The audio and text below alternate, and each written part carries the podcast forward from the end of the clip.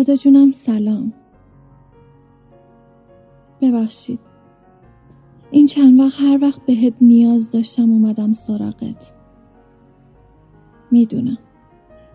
میدونم این رسم رفاقت نیست.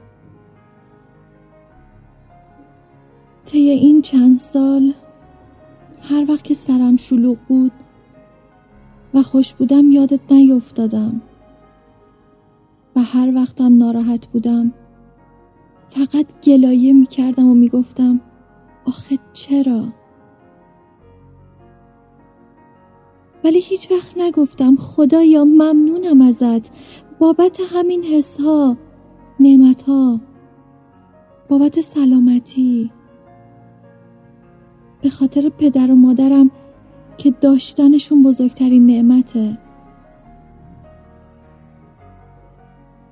ما وقتی یه عزیزی رو از دست میدیم افسرده و ناامید میشیم،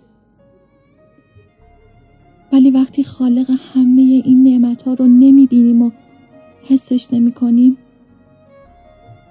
عین خیالمونم نیست. منو ببخش به خاطر گم کردنت، به خاطر بی‌محلی هام. اگرچه میدونم تو خیلی مهربون و بخشنده‌ای. شاید اگر من جای تو بودم طردت میکردم، ولی تو بازم دستمو گرفتی.